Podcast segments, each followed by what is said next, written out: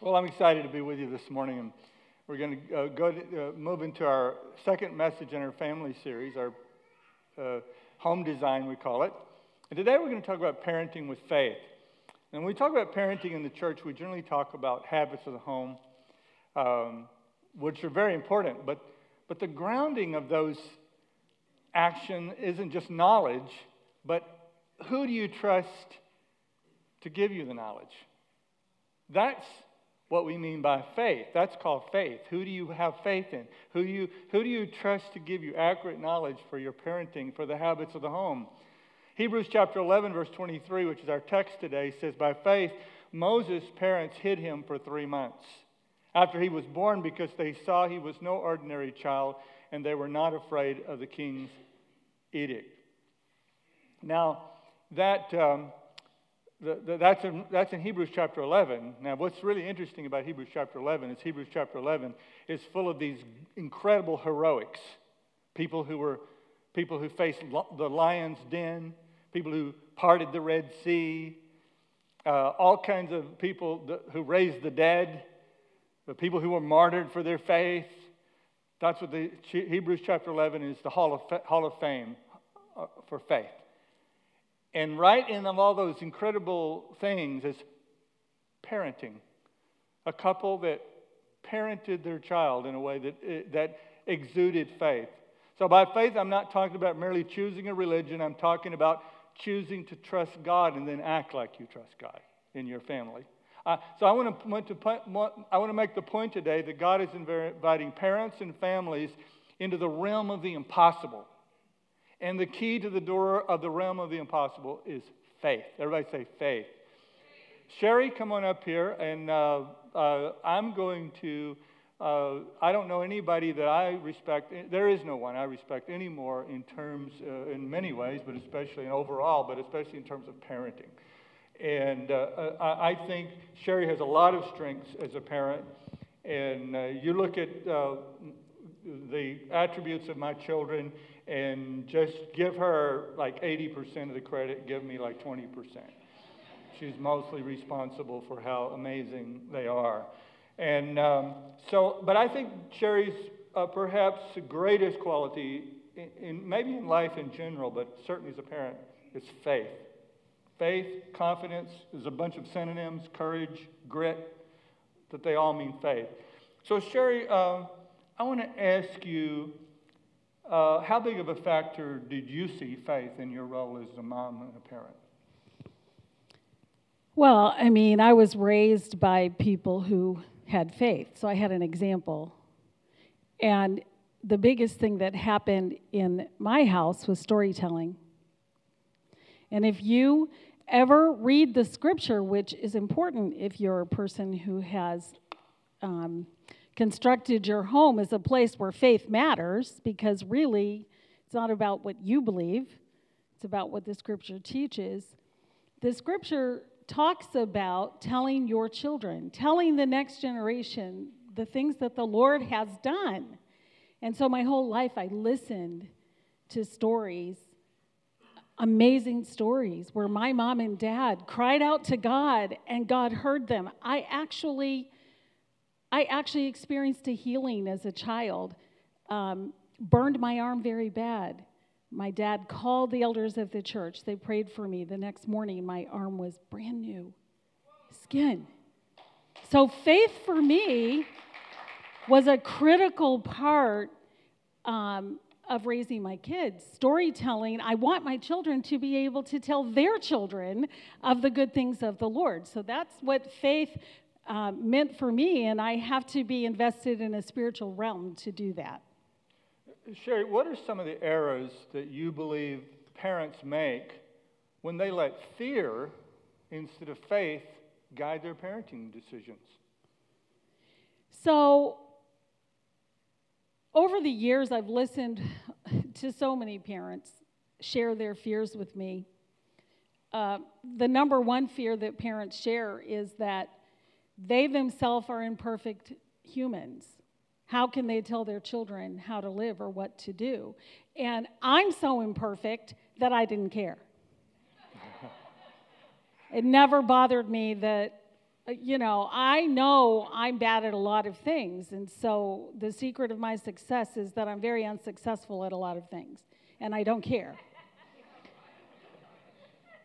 and so I think parents get very confused that you are not passing you on to your children. you are passing on faith in the most holy Redeemer of the universe who can solve anything for them. And so the fear of your own imperfection or all the dumb stuff you did when you were a teenager you know, I don't care. If I did it stupid, I'm definitely not going to let you do it stupid if I'm in charge of it. So, you know, I think that's a fear parents have. And another fear that parents have is that you're dictating to your children a belief system. And I want to say this to you you do it every day. Every day, you dictate to your children the cultural belief system that you live in. You send your kids to school, you make them wear clothes, I mean, what if our culture didn't believe in clothes? You probably wouldn't make them wear clothes. And our culture, we're like everybody should have some clothes on. So we we Please. get our kids clothes. and and we have all these things that we're like 100% comfortable dictating to our kids. They're all worldly. They're all just the culture of the world.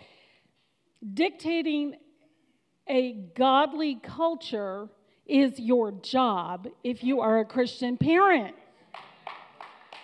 And so that means you cannot have fear about fighting the culture that wants to rob your children. If you if you um, spend any time with me as a mom, or if you come to me, and I don't come to you, but if you ever come to me and say, Sherry, tell me how to be a good parent, I'm going to start by saying don't hand your children to the world. Don't deliver them on a silver platter. Here's my kids. I'm going to pay $39.49 a month for you, you to have my kid via the cell phone. You guys are dumb when you do that. Amen. Amen.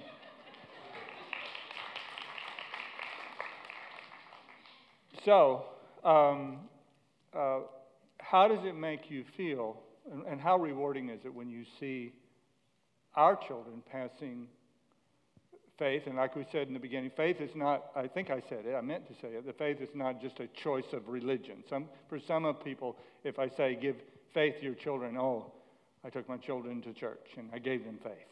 And that's not what we're talking about. We're talking about venturing into the realm of the impossible. We're talking about believing that God will transform their lives and we're talking about we're talking about teaching them to believe in answered prayer. And we're talking about something that in, in current culture is radical right? And um, uh, so sherry answer that question for me. How rewarding is it when you see our children passing on this faith that we're talking about onto their children? So, the most important thing I want to say about this is that Phil and I have so many failures and faults, and our kids know all of them. I have failures involved. That's true. we have a very strange and wonderful relationship. I'm strange and she's wonderful. You guys, that was so cheesy. Don't encourage that. Um, you know, our kids, our kids know that we fall short of the glory of God, that we are sinners, and that we struggle with natural inclinations that are not pleasing to God. And they have lived in our house with that, just like your kids live in your house with your weaknesses and failures. And I remember when I had Jason I wanted a baby so bad. We had a lot of miscarriages and a lot of struggle with, with that. My sisters would have babies, and I just would sit there and kind of question God why He had not chosen to give us a baby. So when Jay was born, I was so in awe that God would choose me to be a parent. But I remember realizing how important it was that this was the beginning of the next. That this was going to be the next line. Whatever I did was going to matter for a long time. So when I walk in the door and I see my three Moraes grandchildren in this building, and I listen to their conversation, and I can tell Christy is speaking to them the truth of the Word of God and the standard in their house. Their dad, my daughter, chose a man who loves and honors God's Word. And so those kids know that's the standard in the house. And Aaliyah will say to me, uh, I don't know if they're friends. My friends' parents are crazy or what, but that would never happen in my house. My mom would just say, uh-uh, nope, not going to happen. You know, my, my children, somewhere along the line in the imperfection of the McCutcheon house, they got to fall in love with the true living Savior, and they have chosen that for their kids. And let me tell you something that is the only thing that is ever going to matter. And if you think your job matters, it doesn't. If you think any of this matters, if you serve the Lord and you are consumed with anything but raising godly kids, I am telling you something. What you're doing is sowing to something that is not going to be forever. Amen. That is going to be dust. Amen. Amen. That's, that's great. Thank you, Sherry. Thank you. Let's give her a hand. Yeah, I,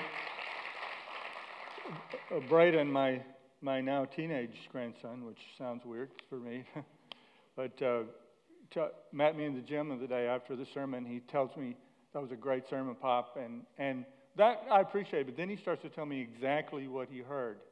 He, he like had three points that he heard that he he was impressed with, and boy, that's that's priceless. That's priceless. And I hope all of you have that, get to have that in some way. Uh, so let, us let's, let's go back to the story of um, Moses. And his, his mother was named Jochebed, his father was named Amram, and he had an older brother uh, named Aaron and an older sister named Miriam. Exodus chapter 2, verse 1 And about this time, a man and woman from the tribe of Levi got married. They were in Egypt.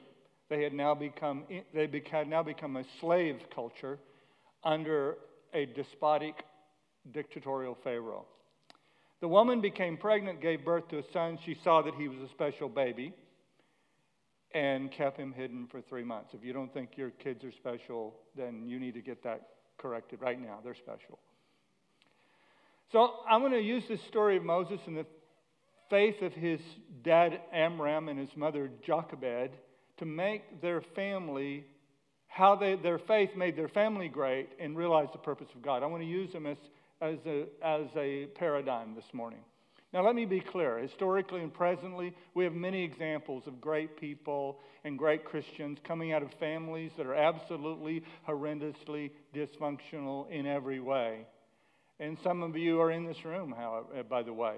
However, the odds are stacked against a good product coming from a bad process. You know that. And I'm here to tell you that great families and great children come from great faith. Uh, besides, who wants to live in a negative and miserable environment when you have a choice? so, so, having great faith is not just about the discipline side, which we allude to a lot, but it's also about having a home that's full of positivity and a home that's full of, not a home that's full of negativism. And, and, and, and, and a home that is also about a home that's full of joy and a home that has more peace than not peace. Not that it could always be peace. But let's talk about this, and let's talk about some, let's talk about some principles that we learn from Jochebed and Amram in the birth of Moses that we can learn and we can take from here today.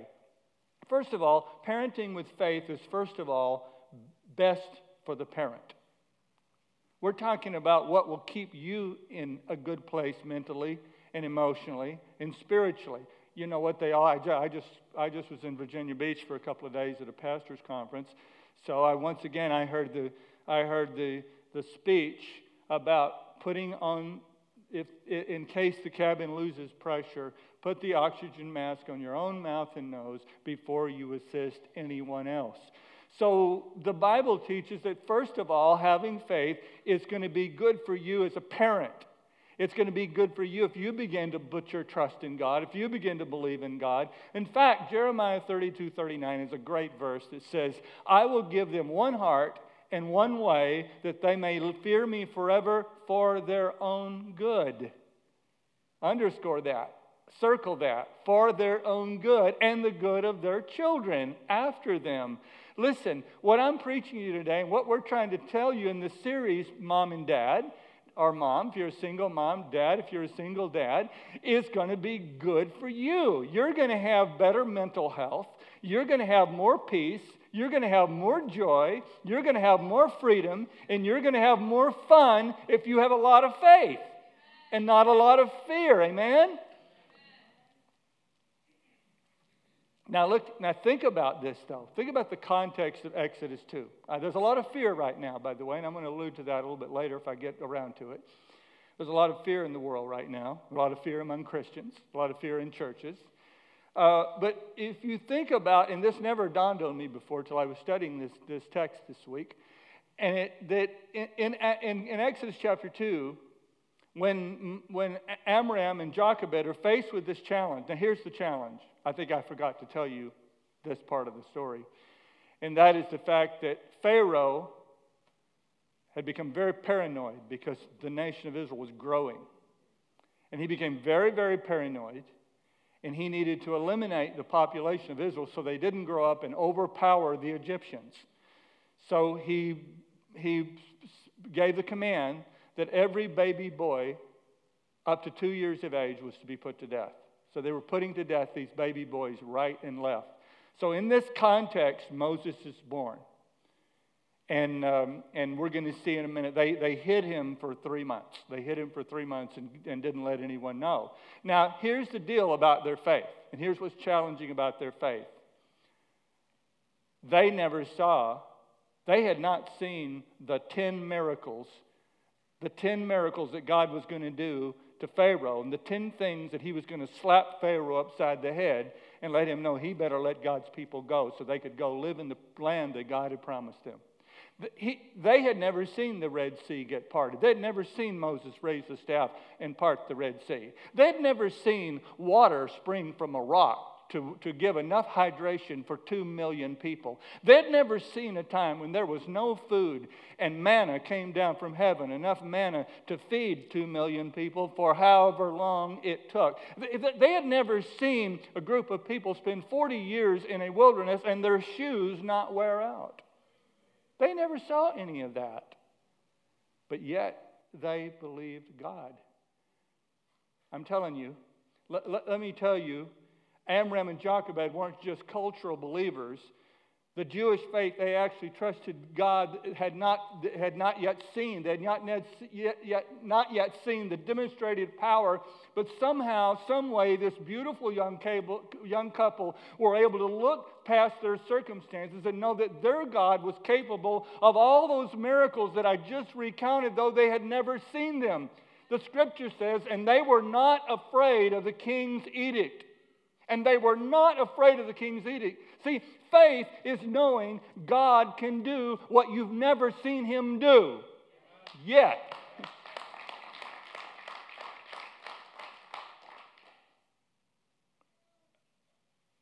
We're hearing the word unprecedented a lot these days. I want you to know God is able to do what you've never seen him do yet. Everything's going to be okay. Faith is knowing God can do what you've never seen Him do yet. Authentic faith, faith works for the unknown, the unpredictable, and the unprecedented. Hebrews chapter 11, the faith chapter in the Bible, and what every faith hero have in common is that they all faced unprecedented crises and they all needed to see God do for them what he, they had not seen him do for anyone else. When Daniel was thrown in the lion's den, he couldn't open his book and see a story of a guy who was thrown into a lion's den. He had never heard of anybody being thrown into a lion's den, but yet God saved him from what he had never known of experience by anyone else before. So, so brothers and sisters, stop being afraid. Faith has to work in your heart before it can work in your environment. Faith is what will keep you when the world around you is going crazy. Faith can be summarized in two words fear not. I'm unsure of a lot of things. I don't know whether you should get vaccinated or not get vaccinated. But I know you're to fear not. I'm not sure whether you're to wear a mask or not wear a mask, but I know you're to fear not. I'm not sure whether you're to study and get all familiar with a great global reset or not, but I know you should fear not. I, I don't know if you should try to understand critical theory and critical race theory or not try to understand it, but I know you should fear not. I, don't know if you should learn about the Antichrist and be concerned about the Antichrist or not be concerned about the Antichrist, but I know you should fear not. I don't know if you should get all worried about the last days and that these are the last days of the last days. I don't know how much you should get into that because it depends on your personality. But I know one thing you should fear not. I know that that's the theme throughout the scripture, and that should be the theme in your home. I, I don't know what you should do about your child's schooling. It's great. I know that a lot of you are really concerned. And it's great if you can bring your child to a Christian private school like we have here. It's great if you can homeschool. Some of you do not have those options. You cannot afford a private school. Christian school and you cannot, you have to work two jobs. You're a single mom, you have to work two jobs, and so you have to send your kid to a public school. I'm going to tell you, I don't know the answer for you, but I know one answer fear not. Pray like crazy and fear not. And act in faith and act in faith and preach in faith and discipline in faith and put the boundaries in faith. I'm going to tell you a couple of stories in a moment if I can if I have the time. The Bible says, "Fear not." Isaiah 43:10. "Fear not, for I am with you. Be not dismayed. I am your God. I will strengthen you. I will help you. I will hold you with my righteous right hand." Let's adjust our parenting right now by agreeing to stop being afraid. Psalms 27 1 says, The Lord is my light and salvation. Whom shall I fear? The Lord is the stronghold of my life. Whom shall I be afraid? Of whom shall I be afraid? Some of you are afraid of your children. Every time they're unhappy, you're afraid. You're quite sure if you don't please them, they will put you in a nursing home at the first opportunity and not come and visit. Or if they are unhappy, they will be emotionally scarred. I'm telling you, if they're never unhappy, they're not only emotionally scarred, but they're emotionally scarring a lot of people.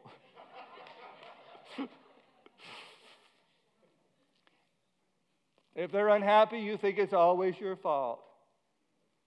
I failed. Well, oh, then God's the biggest failure in the universe because I'm unhappy quite often. Parenting with faith is second of all best for your kids. Parent, Proverbs 14 26 says, In the fear of the Lord, one has strong confidence, and his children have a refuge. A kid craves a secure parent. There's no parent more secure than the one who's put their faith in an almighty God and a saving Jesus. None. Dr. T. Manton said, Faith in God inspired human ingenuity and courage. Their ingenuity, for three months, they successfully concealed their beloved babe, Moses. They managed to hide the infant from the Egyptian's eyes and to prevent his cries from reaching Egyptian ears. They skillfully constructed the ark. We're going to read about that in a minute and judici- judiciously selected a refuge for it. They did these things by faith. Faith stimulates ingenuity. I love that. I, I hope you'll, you'll write that down because I know you don't probably don't can't unpack it right now, but just write that down. Faith stimulates ingenuity and creativity. It quickens the inventive faculties. And when, as in the case before us, love is engaged as well as faith, and the object of affection is in danger, then the inventive faculties are stirred to their highest and utmost exercise. Great inventions and discoveries are impossible apart from great faith. I love the story of Ben Carson's mom. I don't know if you ever read that story. Have you read this story? How many of you read the story of Ben Carson's mom? Ben Carson, in fact, they lived in Boston at one time, and his dad was a philandering preacher who left, abandoned the family eventually. So it was, dad, it was Ben, his brother, and his mom, and they eventually moved to Detroit. And, and, and she, of course, put her kids in school, and Ben was at the bottom of his class. Caused trouble, made trouble, was totally failing.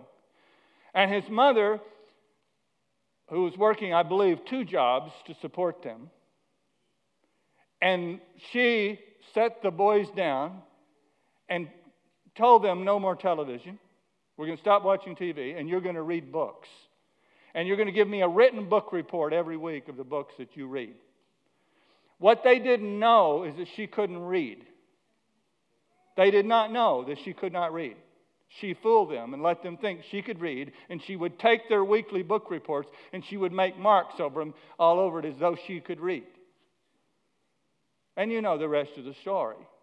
He shot to the top of his class, became a very famous pediatric neurosurgeon at Johns Hopkins Hospital, and eventually was uh, in charge of housing and urban development in our government. I'm telling you, that's faith. That's faith, man. That's courage. That's grit. All the synonyms you want to put with it. I am so sure that God will do that for you within your context. You probably don't have that exact context, but whatever your context is, God will show you how to act in faith and not fear. Patrick Morley, the great men's leader, writes When our children were barely out of diapers, my wife and I attended a parenting seminar where counselor and author Larry Crabb was a speaker. He offered a simple, practical formula for correcting folly. Yes, I love you, and no, you can't have your way. That's faith. That takes faith. And boy, I'm telling you, I know. I know. I've raised three kids, and I know that, boy, when, when, when, when they're challenging you, and, and even when they're really young, I mean, uh, my gut would just do that. I, I wonder, like everything, just, just give them your way. And the Holy Spirit said, No, you don't dare. You, be, you, you, you take a stand when you need to. And, um, and, and you know, I, I thank God my children are just amazing and awesome, and I, well, I love them so much, and they're good people. So let, us let's go to the next one. Parenting with faith is, third of all, the way to extend your influence beyond your control. There's two extremes in parenting that are dysfunctional. One, you don't try to control what you should try to control. Number two, you try to control everything. Look at Exodus 2 2. We're going to see Jochebed and Amram. Jochebed's kind of taking the lead here. You know, people think the Bible is some anti feminist document. It's just, you're not reading the Bible. You're not reading it if you think that.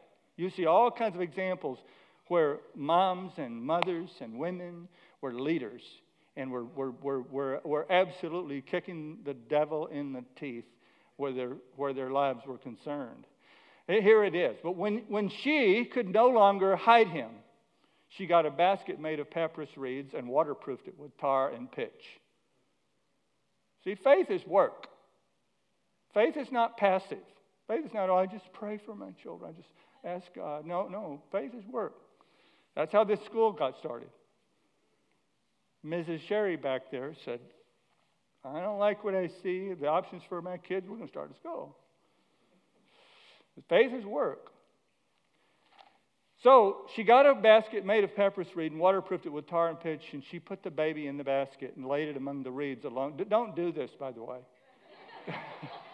Some of you are, oh man, that kid, I haven't slept in three days. I'm going to. I'm going to go put him in the Charles River. Don't do that.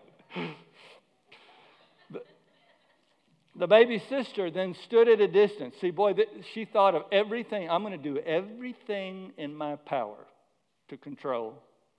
And I'm going to put in God's hands what I can't control. Well, that, isn't that beautiful? The baby sister then stood at a distance watching to see what would happen to him. Soon Pharaoh's daughter came down to bathe in the river, and her attendants. See, here's what, here's what God, when you start acting in faith and you do what you can do, God starts doing what he can do. It's pretty cool, man. You, you, I used to preach a sermon called "Take, Remove the Stone." When they moved, when, when God went to, when Jesus went to Lazarus' uh, uh, uh tomb and, and, and was there to raise him from the dead, he said, Take you away the stone. And, and I always said, if you take away the stone, God will take care of the corpse. I mean, that's the way it works.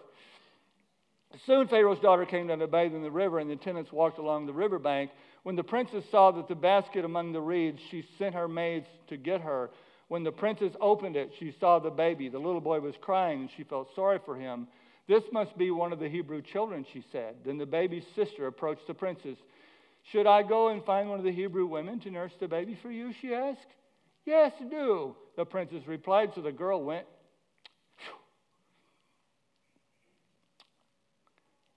This is, this is powerful. The girl went and called the baby's mother. You think God won't come through for you? If you will do what you can do? Take this baby and nurse, for, nurse him for me, the princess told the baby's mother, and I will pay you for the help. So the woman took the baby home and nursed him. Later, when the boy was older, his mother brought him back to Pharaoh's daughter, who adopted him as her son. The princess named him Moses, for he explained, she explained, I lifted him out of the water. She should have named him God lifted him out of the water. Now, putting a three old in a basket in the river is definitely extreme but every parent has to let go at some point. Every parent has a A, let their child have some exposure to the world, or B, cooperate with another authority that God will use in your child's life. I mean, some of you bring your child to BCA and you can't let go enough to let God use the staff here to help disciple your child and help disciple you and how to parent your child. I'm telling you, I've watched it for years, and, I, and I, it, it always worries me when somebody comes to, brings their child to the school and comes to the church. Because I know uh, ultimately there's going to be, probably with most children, there's going to be a confrontation. And if you go, well, what do you dare telling me? You know, when Elise was, I hope Elise doesn't mind me. Where is Elise? Is she here in the room? Oh, good, she's not here. I can say anything I want. Elise was in the fifth grade, and we had a tough year in the fifth grade. Elise has been an amazing, wonderful, easy child. But fifth grade, she wasn't easy. Fifth grade. And I don't know what was going on. Some of it was our, Sherry told you all that we're dysfunctional too, so we couldn't get her to school on time. We could not get her to school on time. And there were a few other things going on. I remember, I don't know if Nancy, is Nancy Butler here? Is Nancy, you're here? You remember that confrontation, Nancy? Yeah. we got called on the carpet. Me and Sherry got called on the carpet. And were we humble? We, I thought I was humble. Well, I was humble. Okay, good. Was Sherry humble? Was Sherry humble too?